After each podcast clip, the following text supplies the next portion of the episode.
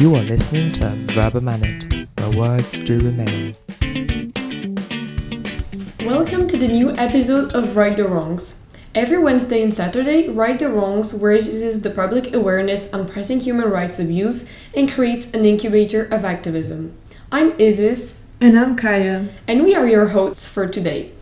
The topic of today's episode is human trafficking. First, we will present the subject in a general way to give you, our listeners, a theoretical background and explain its implications. Then we are going to focus on recent examples, such as the case of Jeffrey Epstein, probably the most famous case of human trafficking in the recent years.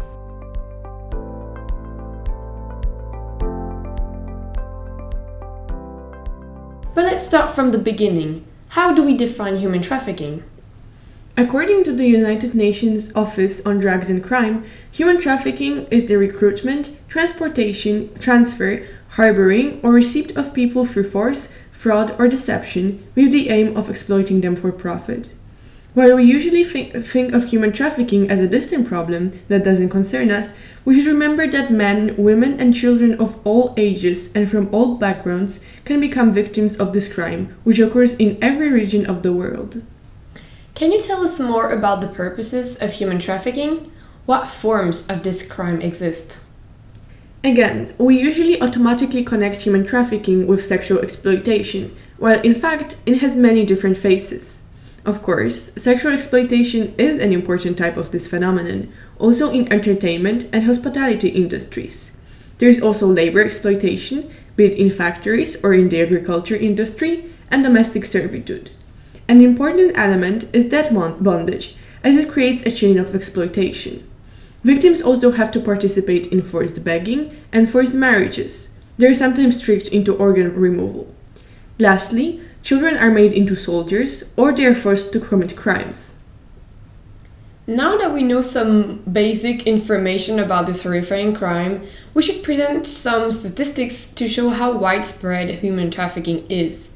It is indeed estimated that there are between 20 and 30 million people involved in modern day slavery around the world, with over 70% of the victims being women and girls. The vast majority of the victims are young people. Teenagers and young adults between the ages of 15 and 26 constitute around 45% of all victims.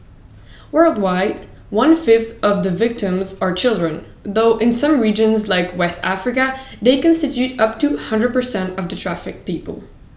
Nearly 80% of international human trafficking journeys cross through official borders and control points, such as airports and land border control points. Could you tell us a bit more about the different routes of human trafficking? Are there any patterns? Tracking human trafficking is a difficult task given its hidden nature and the fact that traffickers regularly switch routes to stay undiscovered. The lack of available data restrains the establishment of specific patterns, but we can still detect certain trends in the transfer of victims. Organizations that study human trafficking tend to classify countries in three different categories the source countries, the transfer countries, and the destination countries. A transition country is typically a country near the destination one, selected for its weak border controls or corrupted immigration officials, or even its affiliation with organized crime groups involved in the same business. It facilitates the passing from the origin to the destination. Before we dive into the topic, it is worth noting that it is practically impossible to make a clear distinction between the countries, because most take part in different traffics and they are therefore switching roles. For example, domestic trafficking has been detected in every country around the world and places each of them in both origin and destination countries. Nonetheless, if we consider the cross border traffics, we can establish trends regarding the origin or the destination. In a 2014 UNODC report, out of the 78 countries examined, it is stated that 37 were considered to be more typical origin countries of cross border trafficking, whereas 41 were considered to be more typical destination countries. Additionally, the UNODC specifies that it is more about regional economic disparities, where victims flow from poorer to richer areas, whether it be countries, regions, or across the globe. When combined with other factors such as governance failure, uh, in post conflict countries, for example, or natural disaster or limited education, the risks of dealing with human trafficking rise.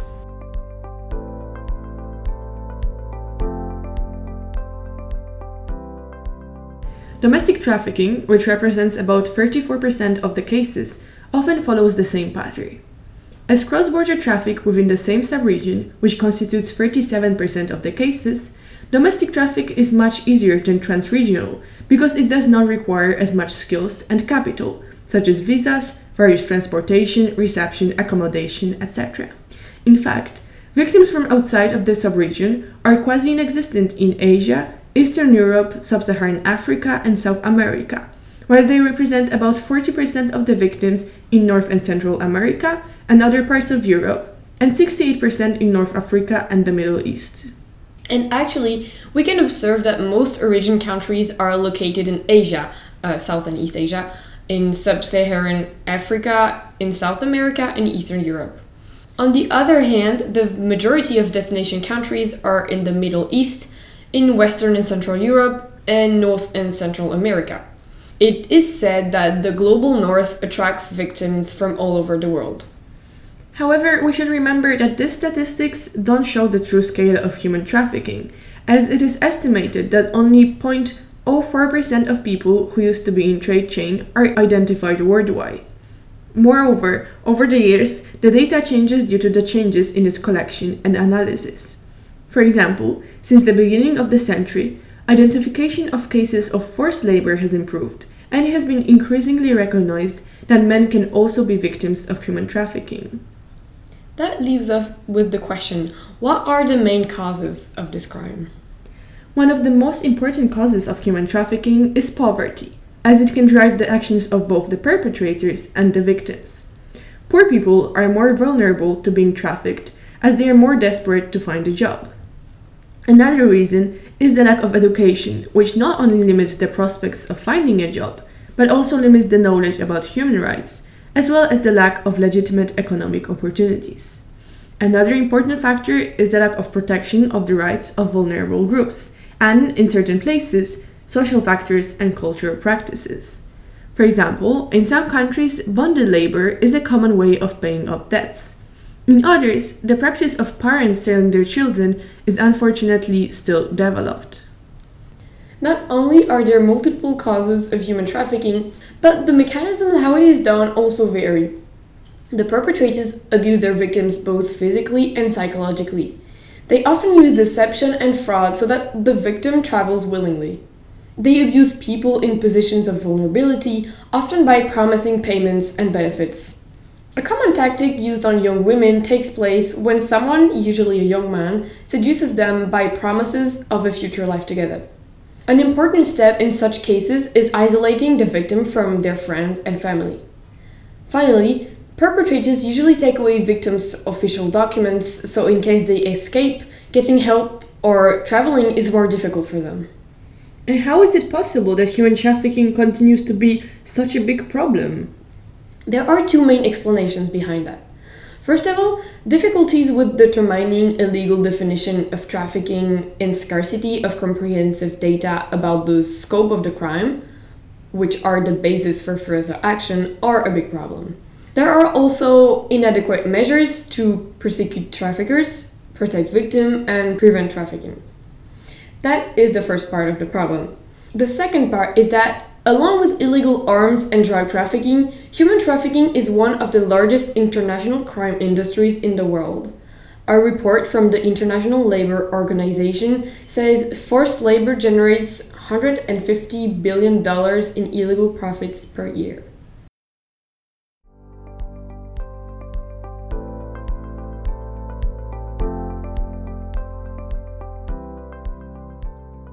Now, let's discuss what are the consequences of human trafficking for the victims.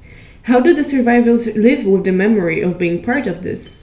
Well, it is first important to note that the impact can be different depending on the type of human trafficking we're talking about. But there are, anyways, recurring issues and trauma that survivors have to live with. A common consequence is physical harm.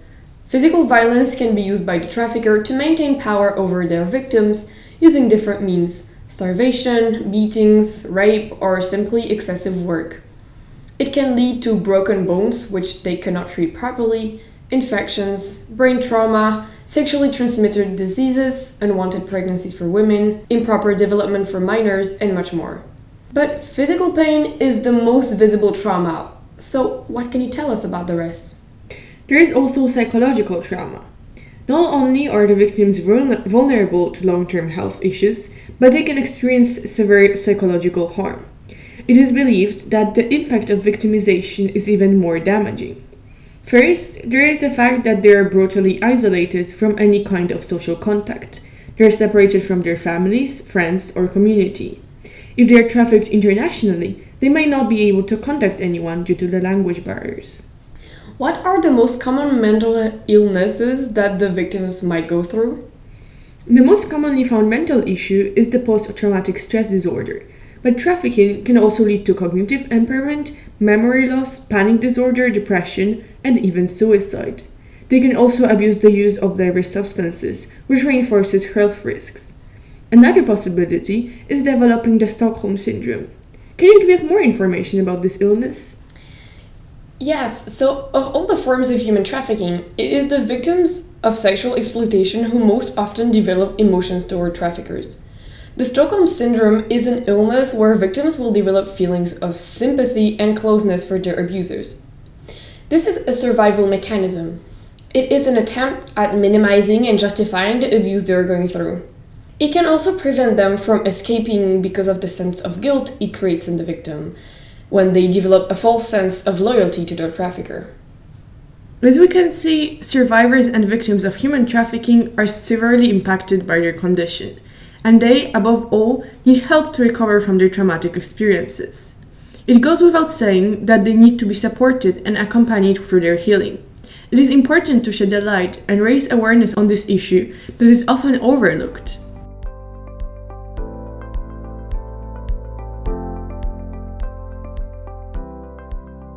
How about leaving the data aside and considering an example?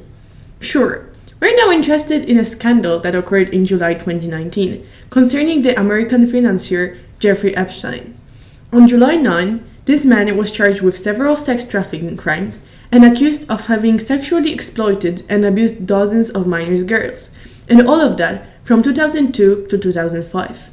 Epstein was facing two trafficking charges when he died sex trafficking of minors and conspiracy to engage in sex trafficking of minors. Epstein was accused of taking part in forming a network of minor girls who would come to his mansions and massage him, but the sessions would gradually get more sexual. What's more is that he would sometimes ask the girls themselves to find others and recruit them into doing the same thing. It has been shown that he had up to three massage sessions a day. He is alleged to have paid some victims hundreds of dollars for each new victim procured. The Manhattan case comes more than a decade after the allegations that Epstein had sexually abused minors rose and pressured local and federal criminal investigations and civil suits for a trial. In 2008, he was already accused of such crimes and had made a so called sweetheart deal with two cases he was confronted with, meaning that the outcome of the trial was greatly beneficial for him. This case was chosen because it might resonate with a lot of us, since it is recent and is linked to the Me Too movement that allowed for numerous rape and sexual aggression victims to be heard. We must nonetheless keep in mind that this type of human trafficking is anything but a normal case, experts say. Why is that? Well, first of all, most traffickers aren't multimillionaires with ties to former presidents like Donald Trump or Bill Clinton, or important personalities such as Prince Andrew from the British royal family. What we must remember is that where there is vulnerability, such as marginalized people, people who will not believe whatever happens, and someone willing to take advantage of this vulnerability, there is human trafficking. Indeed. And this means that people in an undefined status, such as migrants without documentation, can be and are targeted by human traffickers. If I take somebody's documentation or threaten to expose them to immigration authorities, I can force them into any type of labor, explained Jessica Emerson, the director of the Human Trafficking Prevention Project at the University of Baltimore. Let's have a look at another recent example. Yet again, in 2019, the UK's largest modern slavery investigation took place and it dismantled a human trafficking ring worth 2 million pounds. The approximately 400 victims it exploited were for the most part homeless, ex prisoners, or alcoholics to whom a better life was promised. The eight members of the crime group were said to callously and systematically exploit vulnerable members of the Polish community. Men and women from age 17 to 60 were recruited off the streets in Poland with the promise of a better life, only to be exploited and trapped into a desperate cycle of dependency with nowhere to go. Could you tell us more about this organization? Sure. The victims were forced to work on farms, rubbish centers, and poultry factories. The facilities were described as cramped and rat infested. They were paid as little as 50 pence an hour and had to find ways to feed and wash themselves, while the gang sized their identity cards and opened national insurance and bank accounts in order to make money on their back. They were also sometimes forced to go to cash points to withdraw money, supposedly for various tips like transport costs, rent, and food. They were also physically harmed if their behavior was considered too problematic. This modern day slavery, considered to be the most ambitious, extensive, and prolific conspiracy network ever uncovered, ran from June 2012 to October 2017.